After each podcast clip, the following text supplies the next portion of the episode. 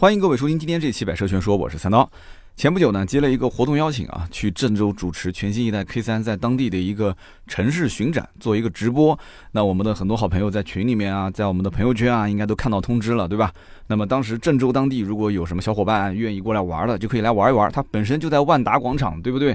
而且还送这个两百块钱的京东卡啊！很多人估计都不太相信，来了就能送吗？真的是来了就送，玩游戏送一百，然后试驾又送一百。对不对？你就开个车过来，才多少钱啊？拿个两百的京东卡，这个就基本上等于白捡啊！很多兄弟还是懒，说我就不出门了吧，我就在家里面吹空调吧。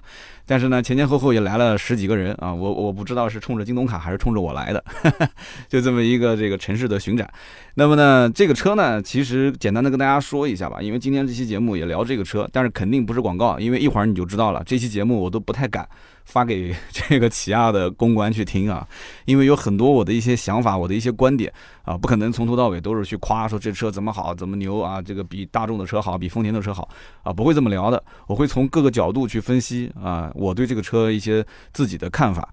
那么简单的说一说，因为这个新款的起亚 K 三还是有不少的一些变化，官方售价是九万八千八到十二万八千八。那很巧啊，之前上汽大众上了一款新车啊，Polo Plus 算新车吗？算吧，就勉强算个新车吧。那这个 Polo Plus 呢，价格区间跟这个也差不多啊。一个是小型的车，两厢的；一个是这个紧凑型的三厢。所以呢，这个怎么说呢？这一个标值三万，对吧？大众啊，这个 没什么好比的，两个不同的车型，而且一定是两个不同的啊人群会去购买。那么新的这个 K3 呢，淘汰了之前老款的1.6加 6AT 的一个动力总成，现在用的是一点五加 CVT 的这样一套动力。那么有六个配置。所以你看它的这个账面数据，它其实动力是变弱了。以前的一点六升呢是一百二十八匹，那么现在这个一点五升呢是一百一十五匹。啊，我前段时间周末做了一个你说吧，你说吧，让大家来参与讨论，就是多少动力才算够用啊？就够用是什么个概念？那很多人基本上就说大概在一百三十匹到一百五十匹，就一个家用车，基本上这个动力应该是够用了。那还要看这个车的车重，对吧？那么这次呢，它还有一款 1.4T，但是这个 1.4T 呢加七速双离合是之前跟老款一样的动力总成，呃，就一个配置，那么是一百三十匹。那么这个新 K3 1.5升的顶配和次顶配的车型，它会有包括像什么车道偏离预警啊、车道保持啊、主动刹车啊这些主动安全配置。那么它还分为有这个互联版本啊，就是带什么语音控制啊、在线音乐啊等等，还分。比方说这个中低配它是有不带这个互联版本的，那稍微便宜一些。这个新 K3 全系是没有手动挡的，它把之前的手动给去掉了。那么我整体目测看这个老 K3 跟新 K3 的价格对比，我发现新 K3 算是官降了，官降大概八千到一万块钱。那么配置方面呢，还比老 K3 是增加了很多。所以应该这么讲，就是这个车子官降增配肯定是坐实的。那么活动现场呢，我也是静态看了一下这个车，然后动态又体验了一下，全程是一边直播一边在讲这个车。那么一会儿我会详细说说我的一些看法，那大家也可以在我的微博去看一看我当时现场直播我自己就是现场的一些感触，这都是没有脚本的，都是。应该讲是有什么感觉，有什么感受就现场说。那当然了，肯定也要照顾一下现场的这些 来来回回的一些路人，包括现场的这些工作人员的感受。所以呢，今天这期节目呢，算是过过瘾啊，就是把我的一些内心深处的真实想法放到我们的音频节目里面来说一说。那么在说这个车之前呢，我觉得毕竟这款车也就是十万元级别的一个家用轿车，你说将来不让价那是不可能的啊！优惠幅度我也帮他算好了，基本上一万五到两万块钱，这个是起步的啊。现在的优惠可能也就是没有，甚至也就三千五千。那这也是很好理解的啊，因为刚开始新车上市啊，产能不是很多，经销商没什么压力嘛，所以就没必要去优惠。那么这个级别其他的一些车型啊，什么德系的、日系的，一大堆的紧凑型车，而且都是老牌子，对不对？那么其他的一些包括中国品牌啊，还有一些这个非非德系、非日系的品牌，再加上起亚的同门师兄弟啊，一说大家就知道了，北京现代，对吧？那么这些。车型之间互相竞争，可以讲这个市场真的是打的是火热火热的啊。那么像起亚这种城市的巡展啊，城市巡游的活动，每一年呢我都会接到一些，其实也不复杂，就是在现场做一个车辆的讲解，做直播，然后跟参与互动的一些人进行一些互动，然后还有一些现场的娱乐活动啊，娱乐的一些项目体验，还有包括试驾体验，我其实就是通过直播。给这个观看直播的一些观众，包括现场的一些这个路人啊，做一些讲解。其实说白了，他当时现场是一个大屏幕投出来的，呃，那么我手上是两部手机同时在做直播，还蛮辛苦的。主要是因为两个小时不间断的要进行一个讲解，而且这个过程中你是没有台词脚本，完全都是自己要这个临场发挥，对吧？你要储备非常多的素材，那你才能有东西可说嘛，对吧？那么照顾到现场的人，还要照顾到这个直播间的水友，还要进行互动，所以在郑州当时现场很多的一些我们的好朋友啊，都到现场来，前前后后来了应该有十多号吧。那么很多的一些朋友就看到我举个手机也没时间招呼大家，然后。要按照这个整个的一套直播的流程，现场的互动啊、讲解啊、参与这些项目啊、试驾啊，啊，挺累的。两个小时下来，你想举着两部手机，我的那个手臂已经快成麒麟臂了啊！但是我觉得，其实大老远的跑到郑州来参加这样的一个活动，其实一方面，那当然是照顾这个客户爸爸的现场的要求，对吧？要把这个活动宣传的点宣传出去。那么另外一方面，我也在思考，就是起亚厂家对于新款的这个 K 三，它到底是想要突出哪些卖点来吸引人？因为我本身是干销售出身的，我当时现场还给一个这个这个客户进行了一个讲解啊，他自己开的就是北京现代，然后我问他，我说你可以换啊，你可以换起亚的车，我也把它直播出去了，很有意思，大家可以回看一下。那么我这次呢到郑州参加这样的一个活动，它地点是在汇济万达广场，是一个比较偏的地方。那么我住的呢是离这个广场大概五公里左右的一个酒店。那我当时是先入住酒店，然后呢就打车去活动现场，先大概熟悉一下环境。非常巧的是什么？就是我当时打的就是一辆这个老款的起亚 K 三。那么星期四我们会发图文，大家可以看，我现场也拍了一些照片。那么当时这个 K 三的司机特别有意思，网约车司机，他明明看到我的定位啊。手机的定位就是在酒店的门口，但是他的车开到这个点，他就是不进来。哎，我当时也很奇怪，我打完车之后我没看手机，因为当时在微信上面处理一点事情。然后等等等，车就不来，怎么等都不来。我掏出手机一看，我发现车其实早就已经到了，系统显示我已经迟到了，应该是等五分钟你不来，他就算迟到吧，应该这样。那我当时就很纳闷了，就这个司机他宁愿在酒店的对面坐等我。他都不愿意打个电话跟我确认，或者是车子稍微掉个头，也就大概最多一百米掉个头就进来了，他都不愿意，他就在那个地方等。然后我回个电话过去，我说你在哪儿？他说我在你对面。然后我一看打着双跳，他说我正准备打电话给你的。然后我说我手机不是有定位吗？他说可是你当时就是发单的时候，你定的这个位置是酒店对面。哇！我当时就摇头苦笑，我心想怎么就这么一个 一根筋的司机，这么倔的一个司机。啊！但是我一看他是一个 K 三，我就想，一会儿我上车还是要采访他一下，所以我没什么埋怨。上车我还得陪着个笑脸啊。然后我就问这个司机，我说你这个车啊是老款 K 三？他说不，我这是新款。我说一会儿啊，你把我送到这个汇济万达，你下了车你再去看。我说你要有时间你就不要做生意了，你跟我一起去，那个才是新 K 三。他说哦，原来这个车上了新款。然后我就问他，我说你这个车开的怎么样啊？他说挺好的。他说这个座椅没他们家的那个奔驰坐着舒服。我当时一下子我就不知道这个话该怎么往下接，你知道吗？他上来就说了一句啊，没有我们家的奔驰开着舒服，坐着舒服。然后我只能是就继续往下问，我问他我说你这车开到现在有没有遇到什么问题？啊，他说没有啊，就是这段时间空调感觉就是出风口有一些味道。我说还好，我现在坐进来没有闻到什么味道。他说因为前段时间啊去清理这个蒸发箱，我以前在节目里面也说过，有的时候啊这个空调异味啊，可能跟你的停车环境啊，跟你的平时的路况啊使用情况有很大关系。清洗蒸发箱，那么就应该讲是非常直接就能解决这个问题。他说哎对，就是这么操作的。他当时有个问题是什么？就是他认为这个空调出的味道。是它的质量问题，所以他想要求 4S 店免费给他进行清洗，但是 4S 店觉得这是他的一个使用情况，对吧？使用造成的，所以 4S 店就不肯。他说为了这个事情啊，跟 4S 店有了一些这个争执。他说当时买车的时候，感觉销售就是有一种这个爱理不理的感觉，就你爱买不买，那服务就不是很满意，所以导致后来因为这件事情，他跟他争执，也觉得就是服务还是不满意，所以呢。就是怎么说呢？我问他说：“那你以后换车，你还准备换起亚吗？”他说：“那怎么可能呢？我以后再换肯定是换更好的车，是不是？”那他都没正面回答是不是换起亚？那什么叫做更好的车呢？那起亚也有更贵的车啊，是不是？所以因此，这个我就想知道他到底以前为什么会买这个车？那既然当时销售你觉得他是那种爱买不买的感觉，那么你又是觉得他服务不是很好，你不满意，那你就可以不买啊，你换其他车型啊，为什么还要买 K 三呢？当时他就说了嘛，一方面呢就是觉得这个车优惠。对吧？打完折七万多块钱，觉得不错，优惠很大。另外一方面，觉得就是这个车呢，有一点像轿跑的感觉。哎，我当时就在想，老 K 三看上去像轿跑吗？你要如果说新 K 三有点那个样子，我还能接受。老 K 三像吗？啊，所以我不知道他是跟什么车比。所以他说当时最主要就是手里面预算就那么多，七万多块钱办好八万多块钱，当时也没多想啊，所以就买了这个车。所以我觉得买起亚的人好像都是有一点点的固执啊，应该说是挺固执。这个就让我想到当年我的这个表弟，对吧？我表弟也是，你怎么劝他，他都不要其他的车，他就要买起亚的 K 五。那买完之后也是开了好多年，还好他也没怎么换车，也就是今年才刚刚换车啊，换了一辆这个进口福特的探险者。那我始终认为存在的东西它就是合理的。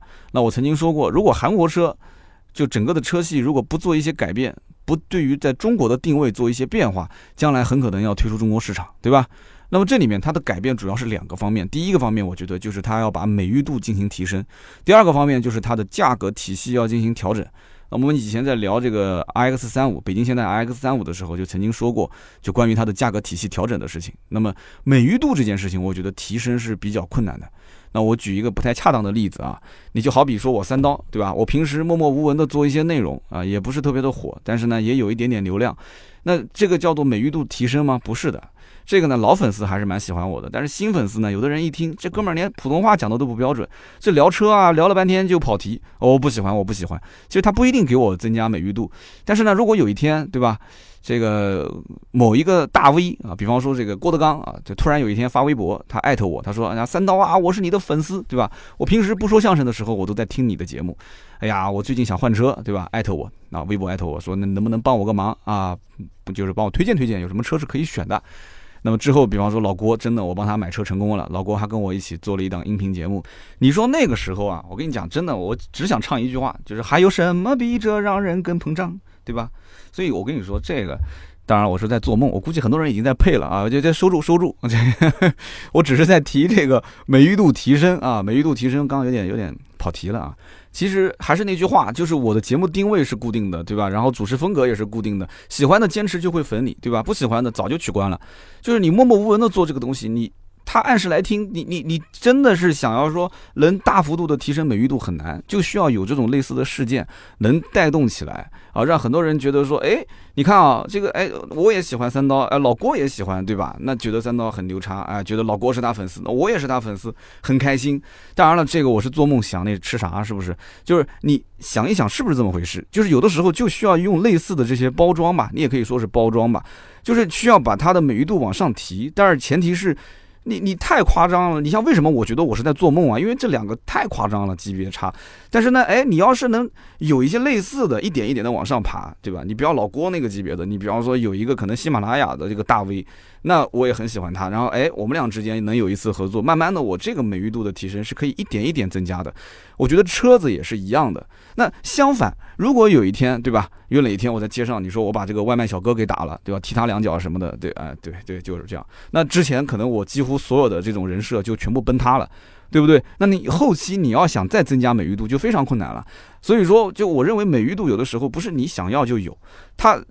你得可以先精心策划，但是策划出来的东西也有点假啊！你精心策划，别人也不傻。现在网络那么透明，对不对？你短时间可能提升美誉度，但是时间久了还是会消失。那么你只有怎么样呢？只能是日积月累，对吧？去得到一些好的口碑。那慢慢慢慢的，你的美誉度可能通过几个事件的触发，它也就上去了。那么同样的道理，对吧？你崩塌起来的话，也是非常的快，可能一件事情就让你崩塌了，对吧？就好比一个人，你说他在镜头前面啊，举止十分的优雅。但是你看到他在家里面的这个举止很粗鲁，对吧？你可能他家里面的某个视频曝光，被他的这个这个某些的亲密的人给曝光出来，那大家更愿意相信的是他在这个镜头前面的形象，还是他在家里面的形象？你自己想一想就知道了，对不对？那大家肯定觉得镜头前的他是有所克制的。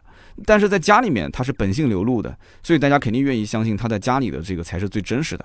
所以我觉得汽车品牌的美誉度提升真的是要从很多的维度去构建的，那包括品牌的文化、产品的质量啊、技术创新啊、用户口碑啊等等各个方面，而不是说啊广告包装的更漂亮一些，对吧？或者说是啊什么活动啊各个方面包装的特别好，它最主要的还是综合产品力。你要如果综合产品力很强的话。你再有一些故事可说，有一些事件一触发，我觉得美誉度它就能体现出来。那么，如果仅仅是外观内饰有一些变化，它的核心的技术没有让大家说，哎，眼前一亮。然后，特别是有些车很吃亏的，它比方说它核核心的一些东西还不错，虽然没有什么更新换代，但是车子开起来也没什么问题。但是它就没有这些触发的事件，能提升它的美誉度。相反，触发的一些事件啊，它都是去降低它美誉度的。那最终其实对他来讲是非常大的伤害。所以说，很多的一些新车啊，刚上市的时候，它有可能会昙花一现，它后面的这种持续输出的能力就不是很强。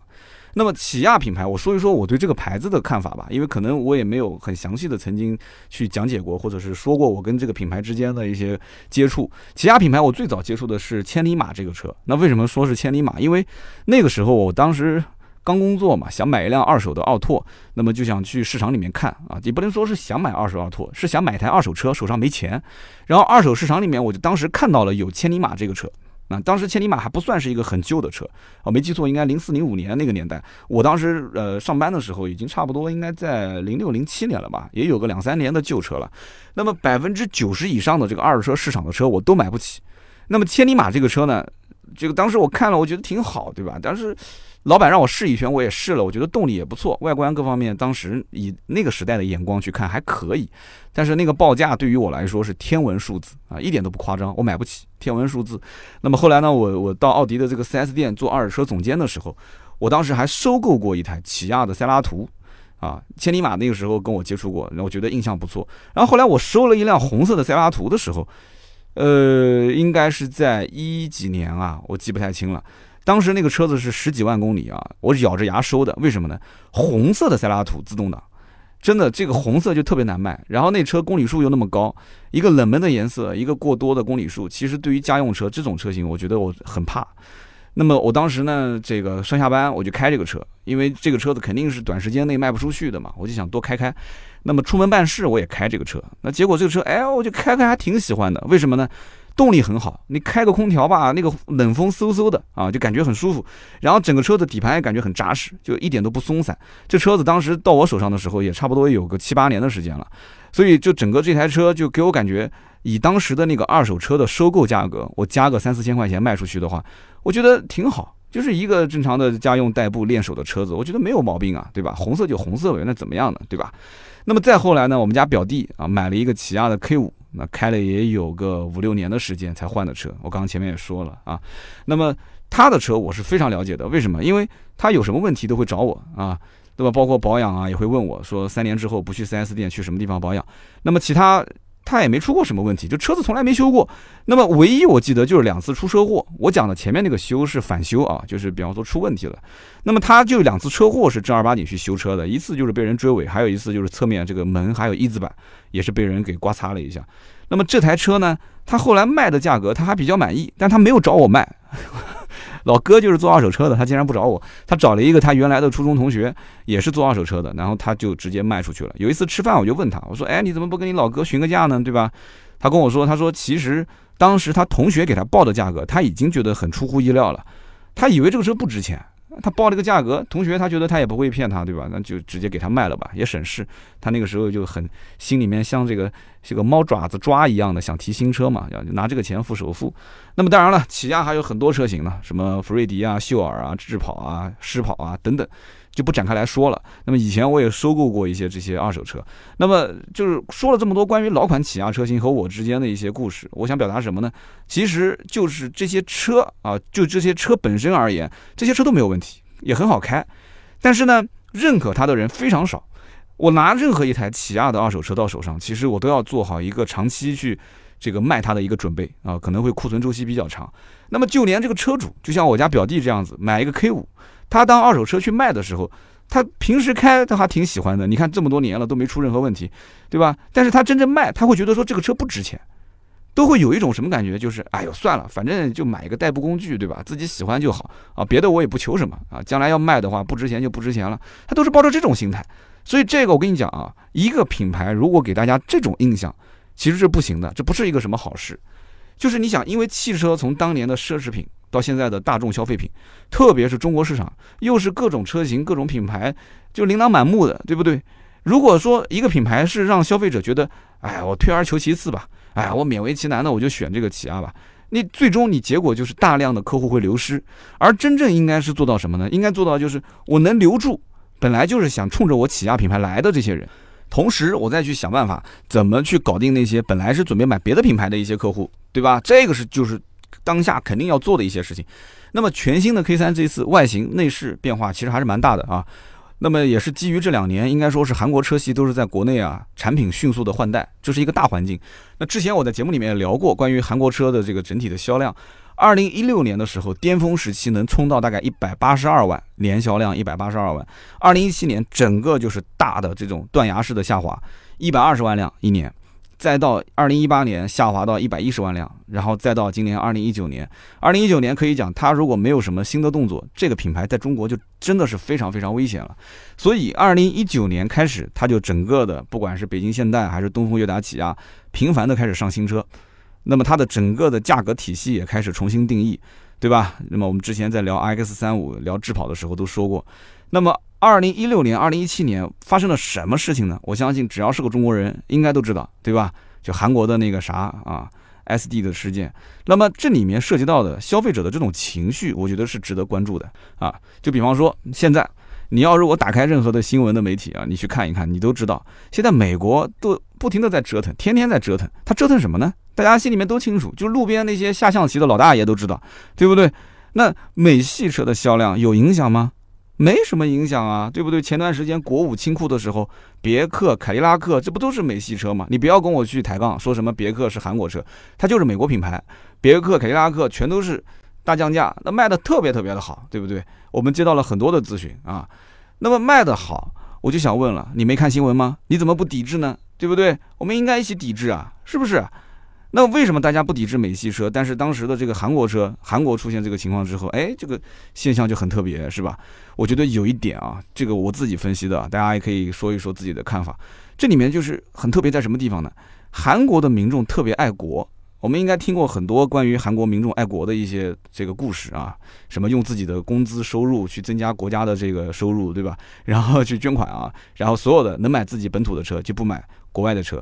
就是韩国汽车市场本土品牌真的是占绝对的比例，那么这种现象在日本也很明显啊，日本的街头基本上跑的都是日本本土的品牌，那么美国的汽车市场就不是这样子的，对吧？美国的本土品牌占不到百分之五十。那么，如果十个美国人去买车的话，其中应该有四个人买的是美国本土的车。这四个应该讲，其中可能还有三个是买的皮卡啊，然后有三个人可能是买的日本车，两个人买的韩国车，剩下那一个买的是其他品牌，就大概是这么一个比例。那么，既然你说韩国人这么爱国，韩国人这么喜欢买自己国家的车，那现在出了这么一个事情，好，那中国人看到类似的事件发生，他会有一种情绪反弹。那为什么我们就不能争口气呢？对吧？那二零一六年之后，对吧？去韩国旅游的人也是。越来越少，急剧减少，那就会出现这样的一种情绪反弹，所以我觉得这是一大部分的原因在里面。那么中国有一句古话叫什么呢？叫得道多助，失道寡助。何为道啊？这个不要讲那么深奥了啊，我们就用通俗的语言来讲。我觉得这个市场规律就是道，对吧？这个东西市场规律它不像春夏秋冬，说到了什么时间点它就直接切换，有的时候可能市场上常年都是春天，有的时候会是常年都是冬天。对不对？但是大体上来讲，这个其实是可以感知得到的。所以说，你要顺着这样的一个规律来做事情，你顺着规律了就是得道，对吧？你不顺着这个规律走，那你就是失道。所以呢，你像起亚的车型，它应该顺着什么样的一个规律去走呢？一二线城市现在基本上手上能有个十来万的人，大多数都是冲着奔驰、宝马去了，对不对？这不就是一个大环境吗？这不你根本没办法去逆转。对不对？你可以感知得出来，但是有的时候有些人他就不承认，你知道吗？一线城市真的是这样子的，那么二线城市消费观是紧随一线城市的，所以我觉得其实真正的市场应该是从三线往下打，啊，这些地方有很多啊，有很多消费者是想要买合资品牌的，但是他们又囊中羞涩，对不对？大众的车又很贵，丰田的车又很贵，又不让价，价格又很高，那其实他们也看到了起亚，他不是不想买起亚。但是他也知道起亚比起大众，这个丰田便宜，但是品质也不会太差，对吧？价格也不错，但面子的事情没照顾好，对吧？可能当地的起亚的 4S 店就那么两三个销售，对吧？可能就是在一个很偏的地方，啊，可能这个楼也是破破烂烂的，甚至跟其他的品牌都挤在一起，就是面子上没照顾好。包括服务方面，你像我刚刚我刚去的这个郑州也算是个大城市了，他说啊，当地就几家店，然后呢，这服务咋样？所以我觉得真的照顾到他的面子。在三线以下的市场去开拓的话，我觉得对起亚来讲真的是一个非常非常不错的一个方法。那怎么操作呢？也很简单啊，对不对？你比方说，你现在在三四线城市，你能摸清楚消费者的这种心态，他其实不是一定要买大众要买丰田，而是大众跟丰田其实他觉得是照顾到自己的面子了。好，那怎么办？那我要如果是起亚的老大，我就下个死命令，三线以下城市必须给我拿最好的地段，对吧？实在不行的话，直接砸重金，让那些代理什么大众的，他不是地段好吗？让他不要不要代理了，直接让他清掉，换旗啊。哎呦，我跟你讲，经销商就是这样，有奶就是娘。你钱给到位了，他明天就给你把牌子给下了，直接给你换，对吧？什么这个这个这个换品牌的这个建建建店的补助，然后什么新车的提车返点补助，你给他给到位了，他马上就给你换。然后把这个品牌换完之后，对吧？展厅做的气派一些，或者说就在当地就专门盯着大众跟丰田的展厅去打他。对吧？就临他的这个店面对面，或者是临他的临街就去建店，然后比他气派啊！员工尽量招本地人，这个没有歧视外地人的意思啊。我当年去肯德基去做兼职的时候，上大学的时候，那他也是要求本地人啊，对不对？为什么呢？因为我可以提供更好的本土化的服务啊。看到一个当地人过来买车，我可以用当地话跟他去进行聊天、进行交流，他会很亲切。其实我觉得。这就好比像这个手机市场，就像这个 OPPO 跟 VIVO 这两家手机厂，就俗称叫做叫什么蓝绿大厂，对吧？这两个厂，你想它的品牌到处都可以见，你可能随便在一个小乡村啊、小城镇啊，你都能看到啊一个这个 OPPO 或者是 VIVO 的专柜或者是专营店。那么大城市里面也有很多啊，无孔不入啊，是不是？那起亚为什么就不能学他们的这种做法呢？对吧？你死磕一线城市是没有意义的。我觉得二线其实都很难，从三线开始走，把销量做起来啊！我觉得真真心这个事情不是特别难啊。那么我在试这个全新一代 K 三的时候，我也能感觉得出来，这个产品其实从里到外它都是有变化的。上一代的这个一六款造型是圆头圆脑啊，什么叫圆头圆脑？就感觉是就像一个这个穿着老头衫的这个程序员啊。这个我没有歧视程序员的意思啊。我今天这期节目要得罪多少人？就是感觉有点呆板啊，不，这个也不是说程序员呆板啊，就没法解释这个，反正就是那种感觉，你知道吗？程序员千万不要取关啊。那么一九款的这个外形，其实现在一变变成什么呢？就感觉一个哎，像这个摇滚青年啊，一个比较风骚的一个穿着。所以我觉得，呃，怎么说呢？就内饰和外观的变化都很大。这个内饰现在做的有点像菲斯塔。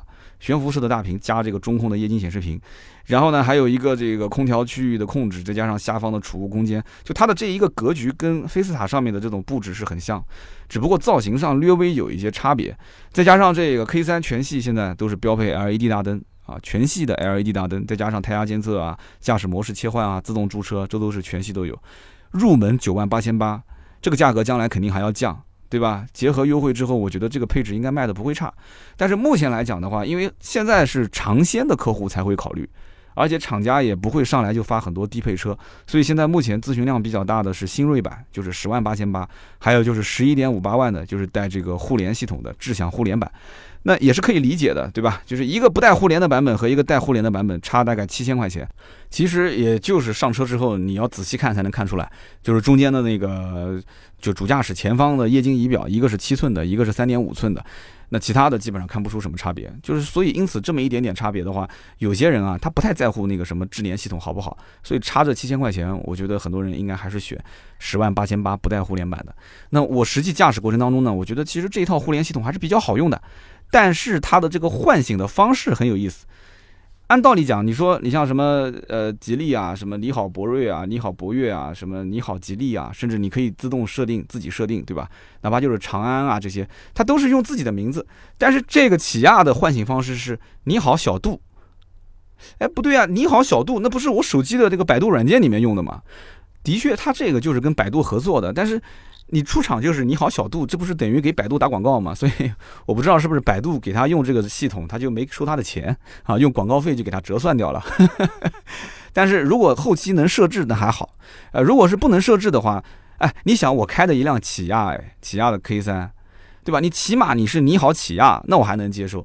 或者说你好小三，不，你好小三不太好，对，那就叫你好小 K，小 K 也不行，就因为这个中英文的混搭，语音识别的成功率不是很高。哎，好吧，反正不纠结这个了。反正我觉得就是开着起亚 K 三，你要语音说你好小度，我觉得很奇怪。就是你说什么你好小度，打开空调，你好小度，打开车窗，这感觉很奇怪，你好小度应该就是导航啊，反正怪怪的。这套车机系统呢，我觉得大家可以自己去试啊，到底值不值这七千块钱啊？你是拿七千块钱买一个车机，还是说，当然也会增加一些其他的配置了，还是说你去买一个新款的手机 哈，你自己去决定吧。那么全新的 K 三其实开起来感觉也还不错，很轻松，就是觉得是一贯的这种韩系车的这种驾驶感受，比较适合女生去开。上手没什么压力，整个的悬挂调教啊也是相对比较有韧性，刹车也是相对比较线性。就比较遗憾的是什么呢？就是开的是 1.4T 加七速双离合的版本，就是这个版本不是 K3 的一个主销车型，但是它现场停了四辆试驾车，都是一点四 T 加七速双离合。所以呢，我想有机会啊，我回头去试试这个1.5加 CVT 这一套动力总成到底感受怎么样？有机会我们再聊一聊啊。其实我聊这个韩国品牌，我不知道就大家抱着一个什么样的心态。可能有的人会觉得说，哎，你没事聊这个干什么呢？对吧？这是不是被充值了？或者说，啊，就是国内市场这个那么多车，对吧？你其他车不聊，为什么偏要拿个 K 三？但我就是其实很简单，就是最近参加这个活动，我回来既然都试到这个车了，那我就去说说这个车，就这么一个想法。那么我个人觉得，其实只是它这个韩国车目前来讲玩法还不是很正确。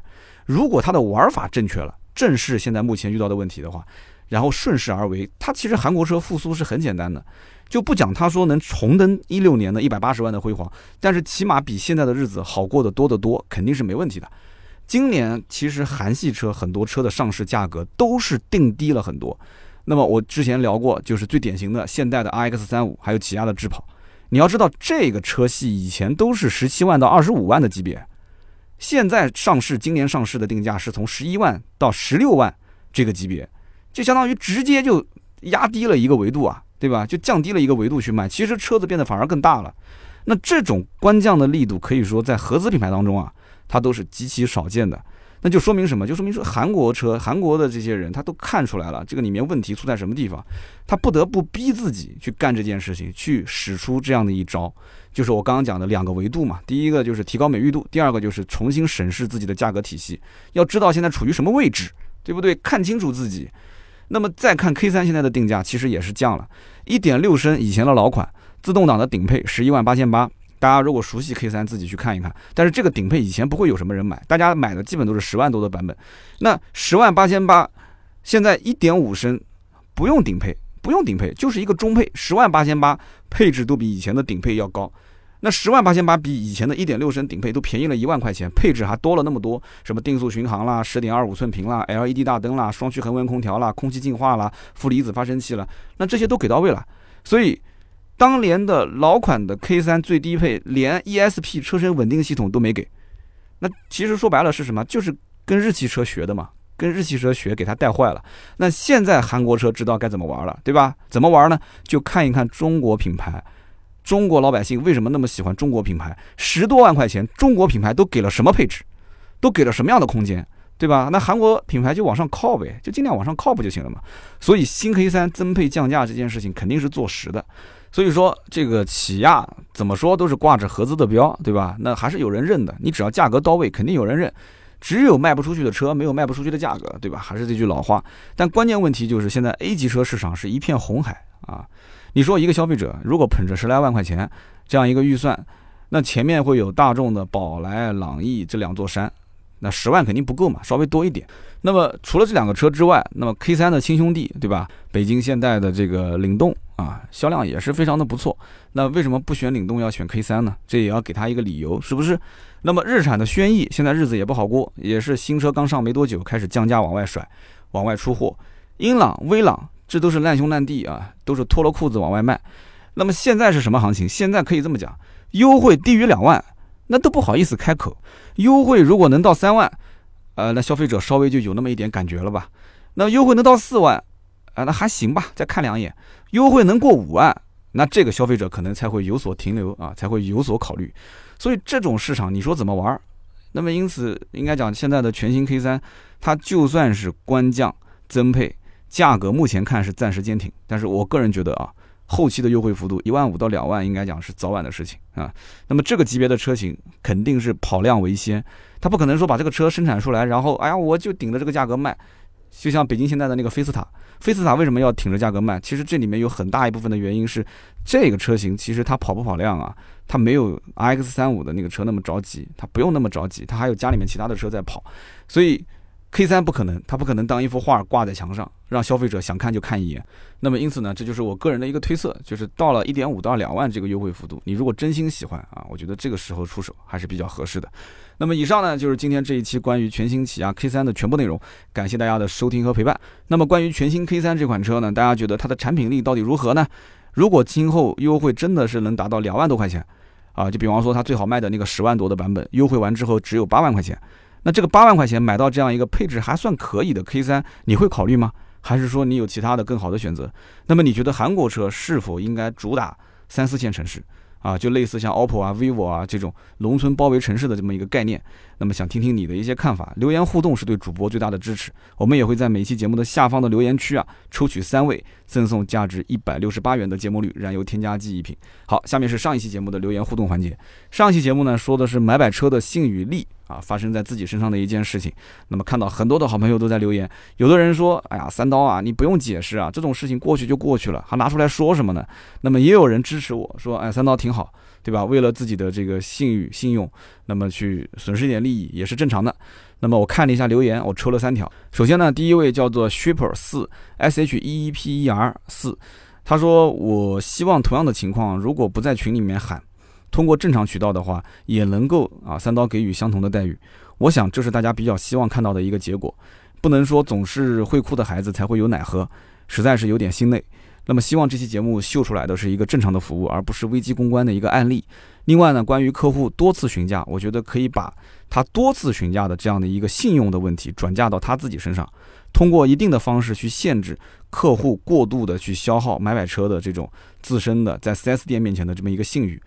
那么这段留言，我觉得他真的是仔细听我的节目了。那么首先他前半段讲说这个三刀，我希望你不把它当成一个公关事件，而是只是一个正常的服务的展示。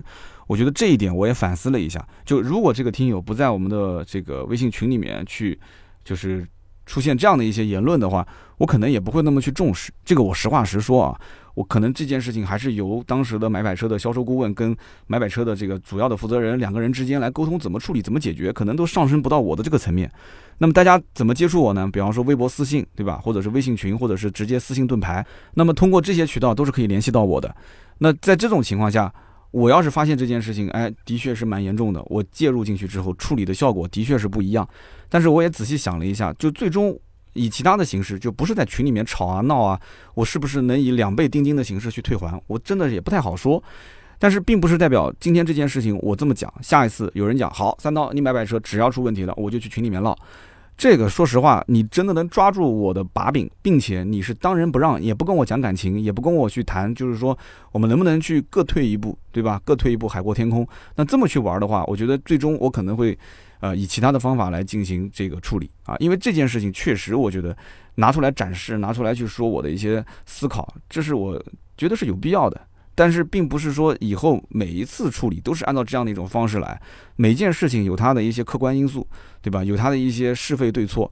那么这里面如果说我觉得真的是我换位思考来讲，呃，主要的过错是在于我。那么对于客户来讲的话，我们我们不谈说市场潜规则是什么样，就是我们就单纯从道理上来讲，如果是不占理的话，那我觉得我是认的。啊，这是我的一个观点。那么另外就是关于他说的这个客户多次询价的事情，其实这个里面啊，我有些话本来也不太想讲的，但是他既然提了，我觉得就顺着他开始往下说。的确，我们当时讲好的是什么？买百车的服务只能询一次价，你给一个价格，我给一个价格，你觉得合适找我买，不觉得合适，服务就结束了，对吧？本身就是一个免费的服务。但是关键问题是，很多人觉得，哎。反正是免费的，那第一次我询完价之后，哎，我想换个车型了，我再询个价。那二次大不了我今天不询，我明天隔一天再来。你总不能不服务我。但是往往这种确实是消耗了我们就是一个跟 4S 店、跟全国各地的经销商，甚至跟区域的相关领导来询价的这样的一个信誉的问题。总是询，总是不买车。而且我跟他们讲的买买车的服务是什么样的，他们也看过了，他们也认可。他们都知道我们的买买车都是马上就要买车的这一部分人群，但是你总是不成交，那说明什么？说明你自己能力也不行啊，对不对？你这个公司跟客户的这个成交，你都没有，你没有这个把控他的能力，那我跟你去做这个生意，我也不会给你很好的价格。所以这个我觉得也是我思考的问题。但是我又不能说大家都来询价，都信任我，我全部拒掉，或者说我按区域划分啊，东三省我就不做了，西部城市我就不做了。那不就回到原来的这个状态吗？这也不好。还有就是，比方讲啊，我只做保时捷、路虎、法拉利，我只做这个合资品牌的车，大众、丰田以上的，我其他的都不做，那这样也不好。所以这里面真的也很难。但是怎么操作，我觉得限制一次询价的这个机会是可行的。我最近也是在跟大家去讨论这里面的一些方案。我宁可少服务一些人，但是我服务好。我觉得也没有必要说把这个量拉的那么大，那么最终大家都觉得啊回复速度又慢，然后这个里面你看又出现这样的一些问题。我觉得给我一些时间，这个呢真的就是一个尝试，出现一些小问题，我觉得都是正常的。但是整个大的方向是好的，我觉得方向是对的，是好的就 OK 了。所以谢谢大家的支持，好吧？那么下面一位听友叫做王爷 FP，他说信和利这两个字，一个是利他，一个是利我。但是终究都是要走向利我的这一边。再回到这个信啊这方面，信任的信啊，其实这只是对于商人作为服务提供商的一方面要求。我觉得整个社会啊，将来的商品它肯定都是趋于相同的。那么商品都差不多的时候，客户最关键的其实还是选择服务。这句话我觉得说的太对了。我讲一个自己自身案例，大家就知道了。前两天呢，我说这个我们家想请个保姆，然后呢，我就怕这个保姆白天在家里面就是。打扫卫生啊，带孩子啊，就是你知道的，网上那么多保姆虐待小朋友的这种事件，所以我就想装这个监控。我在网上就找，然后找来找去，我找到这个小米的摄像机啊，我觉得哎，销量也比较大，评价也不错。我想买三个，当时呢，我觉得我三个嘛，应该也算是大客户了，是吧？我就找了几家店，结果呢，有两家店在这个天猫啊、淘宝啊，它排名都很靠前，可是它的回复速度特别慢。我想问很多问题。呃，比方说，呃，就是能不能一个软件同时绑定三台机器，就是来回可以切换的看，他也没回我，等了半天也没回我。然后我问他，就是说，呃，这个五米的延长线跟他的自身的两米的延长线能不能合并在一起用？然后我又问他说，呃，就比方说这个，我平时如果白天把电源给拔了，啊，就晚上把电源拔了，然后白天再插上去，它是不是会自动这个连上这个网络？就是我有很多的问题，但是他都。没有人能及时的回复我。后来我是找到很下面很下面，我说我不行，我找一个小的这个小米卖家去看一看。但他也是天猫的啊。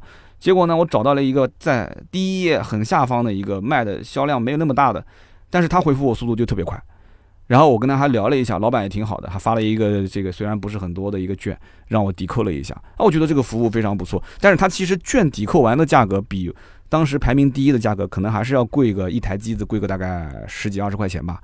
但是没关系啊，我觉得他，我要的是什么？他的服务好，他服务的反应速度特别快，回应速度特别快，所以我这次马上到手之后，我有什么问题再问他，我觉得心里面我就有底了，因为我还要安装嘛，这里面肯定也会有一些这个安装调试的问题。我买的就是服务，其实说白了，所以因此这这个反思，我现在买买车的这个回复速度啊，包括服务的质量，我心里面其实也很清楚，我们还有很多的路，很长的路要走。那么呢，这是叫做王爷 FP，感谢你的留言。那么最后一位叫做风声 BU，他说，呃，我觉得啊，买买车的效率的提高方法就是提高它的咨询价格。或者说限制它的使用次数，人都是对贵的东西、有限制的东西，他都会珍惜的去使用。如果太容易得到的话，这个东西他就不会珍惜。如果三刀你要是觉得提高这个价格咨询啊，你觉得有点违背你的初衷，那你可以尝试，就是询价之后，如果这个客户他最终成交了，你可以把他询价的这个费用折成一种小礼品的形式来赠送给他。哎，我觉得这个方案还是挺好的，这叫风声 BU。那么最近一段时间，我会召集我们买买车的几个，就是我的合伙人啊，一起开个会。因为最近确实比较忙，我马上月底三十号就要飞天津啊，下赛道去试这个全新的宝马三系。那么试完三系之后回来，我也会跟大家去好好聊一聊我的试驾的感受。那么这些事情呢，因为零零散散有很多事情需要处理，希望大家也给我点时间，好不好？让我们的节目呢也慢慢的去做，我们这些服务呢也慢慢的去提升。那么毕竟呢，我觉得也是延伸的一个业务，好不好？那么以上就是今天节目所有的内容，感谢大家的收听和陪伴啊！如果大家还是有什么新车啊、二手车的一些询价，可以加我们的微信四六四幺五二五四。好的，那么我们周六接着聊，拜拜。